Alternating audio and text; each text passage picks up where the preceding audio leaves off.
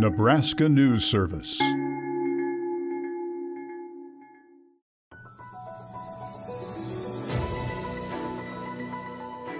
Nebraska.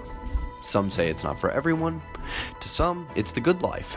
And most know it as the state in the Midwest they always drive through but never drive to. In a lot of ways, Nebraska is a microcosm of the United States. Specifically, as we look at this year's presidential election, we see a state that echoes the same cries as the nation as a whole. Similar voting patterns with similar excitements and concerns about the imminent Joe Biden presidency. I'm Will Stone with the Nebraska News Service, and today we're talking with voters about what they're feeling two weeks after the election, while also looking a little bit more in depth at one of the more interesting trends in the 2020 election, one that played out very clearly in Nebraska. The state, which splits its electoral votes, as so many on the national level found out in this election cycle, sent one of its five, specifically the second district made up mostly of Omaha, to Joe Biden, the Democratic candidate. This was the first time it had happened since the 2008 election, which was the first time it had ever happened. In recent years, both on the state and national level, the urban turnout has voted primarily blue and the rural voters have gone primarily red. The urban rural split for the presidential election is not a new concept or one isolated to just Nebraska. In 2020, on the national level, 60% of urban voters went Democrat, the same percentage as in 2016. Rural voters were 61% Republican in 2016 and 57 in 2020, but still a strong majority. At the state level, Biden received 54% of Nebraska's urban vote, and Donald Trump received nearly 71% of the rural vote. This trend can be seen very clearly by looking at Nebraska's county voting map. Lancaster and Douglas, the two in which Lincoln and Omaha reside respectively, show up blue, with each of the other 91 counties in various shades of red. There was a lot of jargon and statistics there, but the ultimate thing you need to understand is rural voters are primarily red, urban voters are primarily blue, and this year there were enough urban voters to push Nebraska's second congressional district and its one electoral vote over the top across the aisle to the Democrats. Now we'll check in with some Nebraska voters to see how they're feeling after the election. Lauren Becerra grew up outside of Omaha and voted for Biden in the 2020 election. She highlighted her more diverse background and being raised in both a semi rural area and an urban area as part of why she voted for Biden and why she thinks Nebraska splits so strongly the way it does.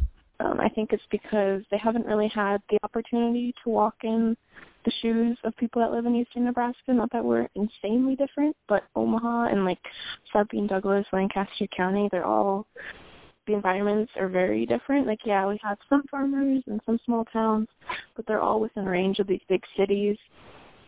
So, in my opinion, it doesn't really count because I'm originally from Springfield, but I grew up in Bellevue, and Springfield's only like 20 minutes from Omaha. So, yeah, it's a small town, but it's not not really. Right next to Omaha. Sure. And I think being in the two different environments makes a huge impact on raising someone or growing up and um, especially with like minorities, diversity, um, class wise, like social class, like economic class. Um, a lot of people in western Nebraska are not all the same, but there's not a huge divide just because it is rural. So perspective is a huge thing and I'm not saying I don't blame Western Nebraska for being mostly red, but um it's like ignorance is bliss in a sense. For Becerra, voting for Donald Trump was not an option. In her mind, a vote for Donald Trump would be voting for division, specifically going against things important to members of her own family. I personally think Trump is a white supremacist bigot, but I also um have family of color, so that's probably why I see him like that. My dad's side is all Hispanic and Latino. There are two sides to every coin, however, and as Becerra mentioned, the rural western Nebraska voters see different issues. One such voter, Alex Thomas from Big Springs, Nebraska, highlighted his concern with the trending progressiveness of the Democratic Party as why he voted for Donald Trump. Yeah, well, there's been a big push um, in the Democratic Party. It seems like almost like kind of a civil war amongst them. Um, I, I'm not a Democrat, but from what it looks like, what the outside is, you have the Bernie Sanders, the AOCs against the uh, Nancy Pelosi's and the Joe Bidens. And it's kind of like this new uh, so- socialist progressive movement against the Democratic machine, the DNC. Um, and from what it seems like, the new progressive movement is winning. Um, and people like Joe Biden, if they really want to like have a successful presidency, I mean, Joe Biden, since he's been declared president elect by all the media stations, he said like, okay, I'm going to try to unify America. Um, if you want to do that, you don't go to one extreme side of the aisle, which is what he's catering to. Um, he's talking about unification, but he's not showing it in any of the policies that he's proposing.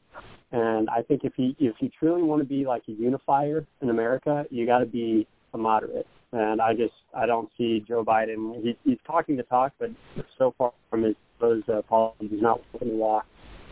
The rural urban split was not the only interesting voting pattern in this election. One not accounted for in most national polls prior to the election, which had a strong turnout both nationally and in Nebraska, was the group of voters that elected Democrat in the presidential but Republican in most other races on the ballot, specifically the House and the Senate. In 538's final projection, their 40,000 simulations turned up an 80% chance of the Democrats holding between the 48 needed for a tie, accounting for two independents, and the 50 55 seats in the Senate, which seemed like the maximum they could wind up with.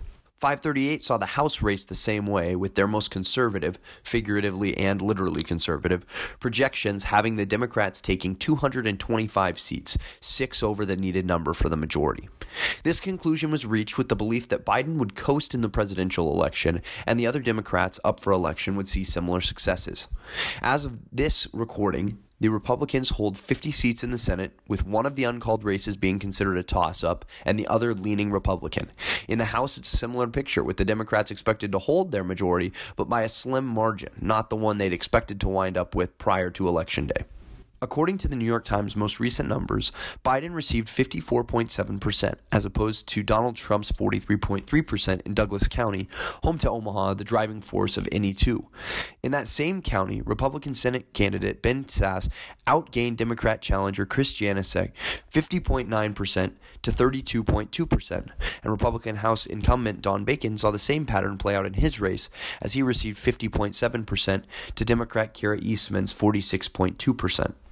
Brian Stadel, a self proclaimed conservative voter from Omaha, found himself part of that larger specific turnout pattern as he voted Biden, Sasse, Bacon down the ballot. So I voted for Joe Biden not because uh, Joe was uh, an outstanding candidate by any means, um, but because I just thought that um, Donald Trump um, had the potential to be far more damaging uh, in the next four years to the conservative movement and to the fabric of the nation as a whole. Um, so mostly it was just due to me thinking that Joe is going to be relatively harmless and uh, isn't going to be the um, divider that Donald Trump is and is capable of being. Um, so I just viewed it as, you know, what is going to be the best for the country in the next four years and for conservatism in the long run. In all, Nebraska saw many of the national patterns play out in its races. The urban rural split was very real in this election, as well as the Democrat Republican split vote down the ballot. Maybe Nebraska is for everyone, or at least the people are just like those in the rest of the country. Once again, I'm Will Stone. Thank you for listening to this Nebraska News Service production.